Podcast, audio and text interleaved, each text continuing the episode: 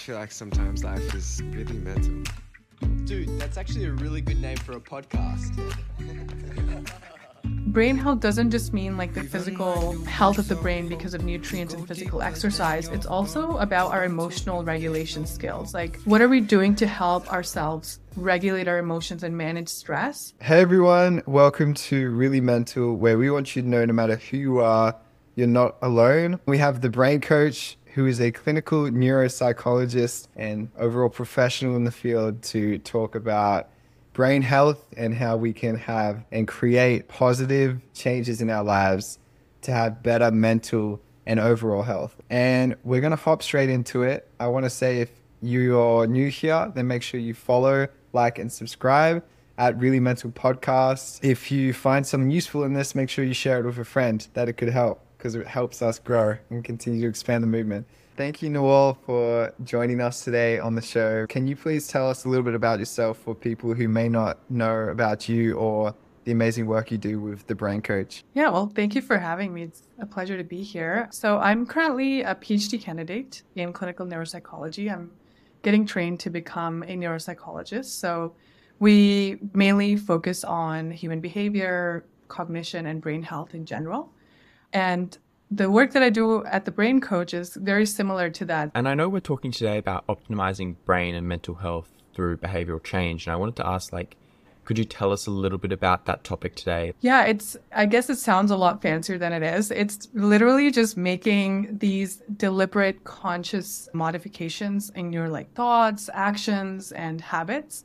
So they enhance your overall well being. Because sometimes we pick up habits that maybe are self sabotaging so it's more about, you know, how can we consciously create these habits that will help our brain? It will make it healthier, it will make our ability to think healthier and just overall deal with stressors. Really just understanding what habits we need to create to enhance our brain health. And these are, you know, they're going to be done through behavioral changes, which is you're building a practice daily in your routine until it becomes a way of living when it comes to that initial awareness of, okay, I do need to make some changes, what do you think are the main factors that lead people to that point? Yeah, I think it really depends on person to person. Like, I'm sure, you know, I'd love to hear your perspective on this too. Like, I notice that when I'm at work and my performance decreases, and I know that I'm able to get more done within a certain amount of time, and my body's fatigued. So, like these physical sensations that I'm starting to feel, for example, that's going to be a key point for me to understand okay, something is off. I don't know what it is, but my energy is low. I'm not as productive. And what's happening? So, that would be like the cognition piece in the brain. It's our ability to just work day to day then it's like how we feel around others. So if you're in a dynamic where you might feel great about that person, but they're not making you feel great, and you you're left feeling maybe depleted or just being like, okay, that was not the best situation. You have to kind of understand, okay, how is this going to affect me mentally and just emotionally as well? So there's these things that we need to actively pick up on because if we just are passive and are on autopilot all day, it's going to be very tough to pick up on these things and until it gets so bad that it just sort of depletes to a point of burnout or poor mental health. I would say that for me, I do feel hyper aware of how I feel. And I think meditation has sort of taught me that a lot more. So for me, throughout the day, I tend to try and set boundaries because I realize that if I do say like an hour of work and and I, you know, just keep going after that, then my productivity just gets lower. And so I guess like I try and just track how I'm feeling and I'll ask myself a question and my body a question like, how am I doing? Like checking in with myself helps me create that sort of separation. Harrison, what do you think? Is there anything else that comes to your mind?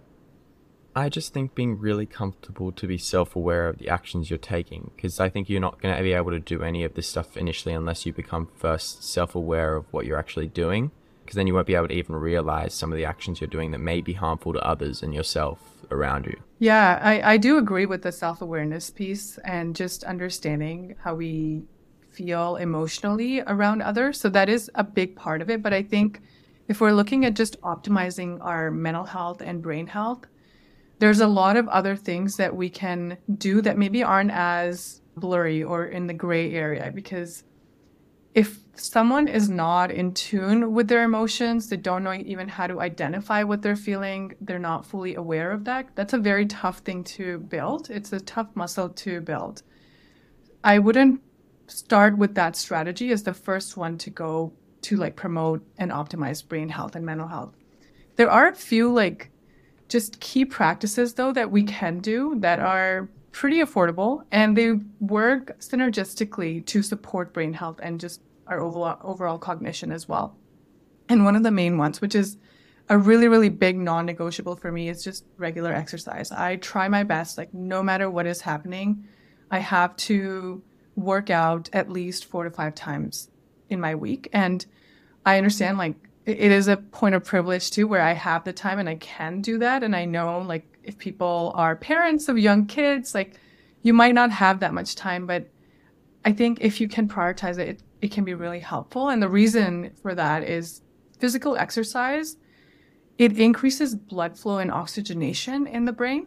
So it, it has this direct effect and it promotes the growth of these new blood vessels that then enhance it, enhance the production of you know these new neurons so it leads to neuroplasticity and neurogenesis that helps us then increase our ability to focus and increase our cognitive abilities.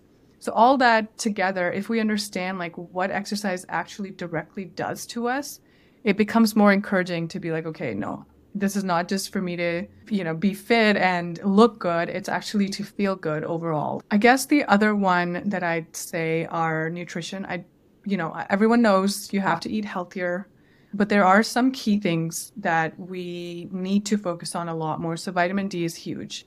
And you can get that through direct sunlight or you can get it because like through a medication. The other three things are having good amount of sleep, so 7 to 9 hours and obviously there's so many benefits to that as well. Managing your stress and lastly just making sure that no matter what you're doing, where you are, you make time for social connections. So instead of doing crossword puzzles, just go socialize with people and you start to think about what they're saying, then you think about your response to them, and you really have this whole thought process going in the brain that helps us keep it active.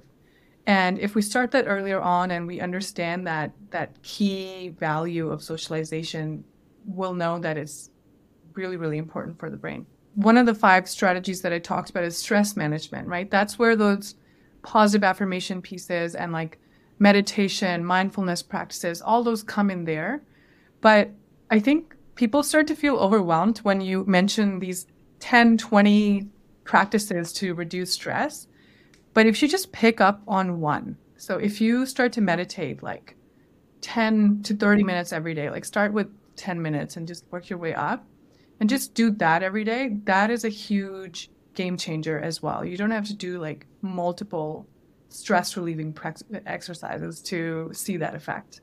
And for those that are listening, we've kind of listed a few of those things. How can they maintain that habit? Habit building is tough. It, it can be like if you're used to waking up later in the day and sleeping really late and, you know, procrastinating at nighttime for there's this thing called revenge bedtime procrastination where if some people don't have a lot of control in their day, they'll like stay up and try to gain that control back. So like if they haven't had a lot of fun in their day, a lot of leisure activities, they'll deprioritize their sleep because they'd rather stay up and like watch a movie or do scroll on TikTok, whatever they feel happy with, right? Not realizing that yeah, this immediate reward is great. That's why it's a habit because you like something about it.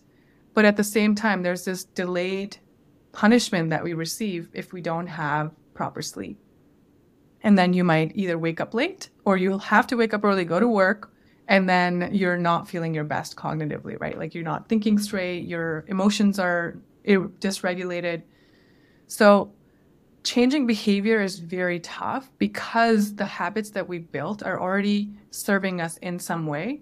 But we have to understand like there's this immediate reward we get from these bad habits. So, one of the main things that I'd say is you have to make it a priority. Really dig into why that is and how can you make it a priority. What what were what was your time spent on?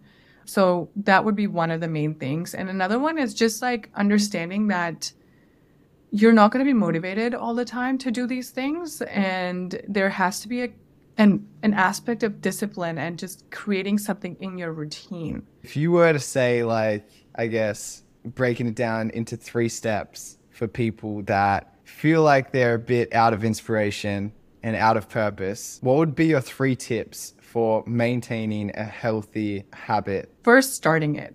You know, once you are recognizing that something is off, if it's low energy, what can you do? So for low energy, it could be nutrients, it could be sleep, like a lot of the things that we've talked about. If someone's listening and like they're they're feeling like I'm not in the best space right now, try to recognize what were you doing before that made you feel good. The first step would be just focus on one thing out of these five that would make you feel like you can first take them take that habit on and slowly build on it, right? And it will make you feel the best. Only make one thing a priority and then slowly take baby steps to improve it. You don't have to do it every single day. Like if you pick up med- meditation, for example, you don't need to start doing it for 30 minutes every single day. Do it two days a week for 10 minutes. Start with that. So the second step would be take it slow and make realistic goals for yourself. And the third is recognize, so, you know, monitor your progress. So recognize when you're falling off track and be able to bounce back because that discipline is so, so necessary. So, first is awareness, second is realistic goals, and then third is just maintaining that discipline and creating that system for yourself that allows you to bounce back if you fall off track. That was great. And I think that it's really important to kind of understand these different things so we're able to go straight on into habit setting because it's easy, it can be really difficult and it can be very challenging.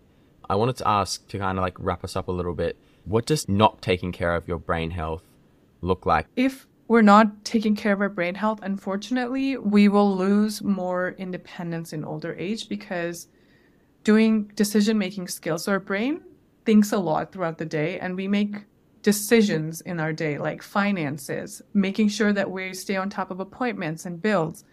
This is just easy to us, but it, as we get older, some people lose that independence. Brain health doesn't just mean like the physical health of the brain because of nutrients and physical exercise. It's also about our emotional regulation skills. Like, what are we doing to help ourselves regulate our emotions and manage stress?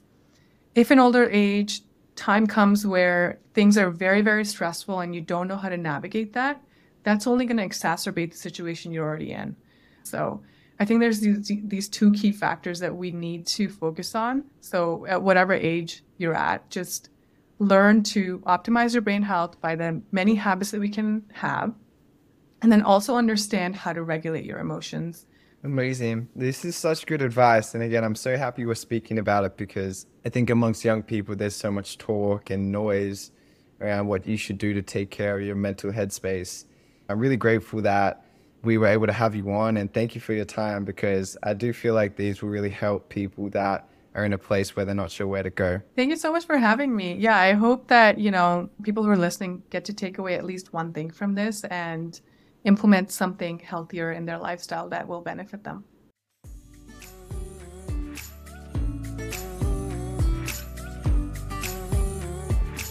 So, Will, yeah, I think my biggest takeaway was just doing one of those things at a time, not overwhelming yourself. If you really want to focus on exercising, just do exercising to start with. And then once you've got a routine about healthy exercising, then you go to eating and then once you are really good at your diet and healthy eating, then you can go to your sleep schedule and taking those one at a time so you don't feel overwhelmed. And I think that's really important because I think when a lot of us hear these things, we think, oh, we have to do all of these different steps. And that's like a lot to do. I've got to change my whole life. But no, you can just change one element of it. That takes about a month to create a habit. And then you do that again. And then you do that again. And you maintain those habits. And then eventually, in about six months, you'll find that you're actually living a fulfilling, full life that's really healthy for yourself. So if you love this episode, please rate it five stars. Follow us at Really Mental Podcast and be sure to support the Brain Coach on their socials as well. We'll see you next week. We've got an amazing episode. And yeah, thanks for sticking around.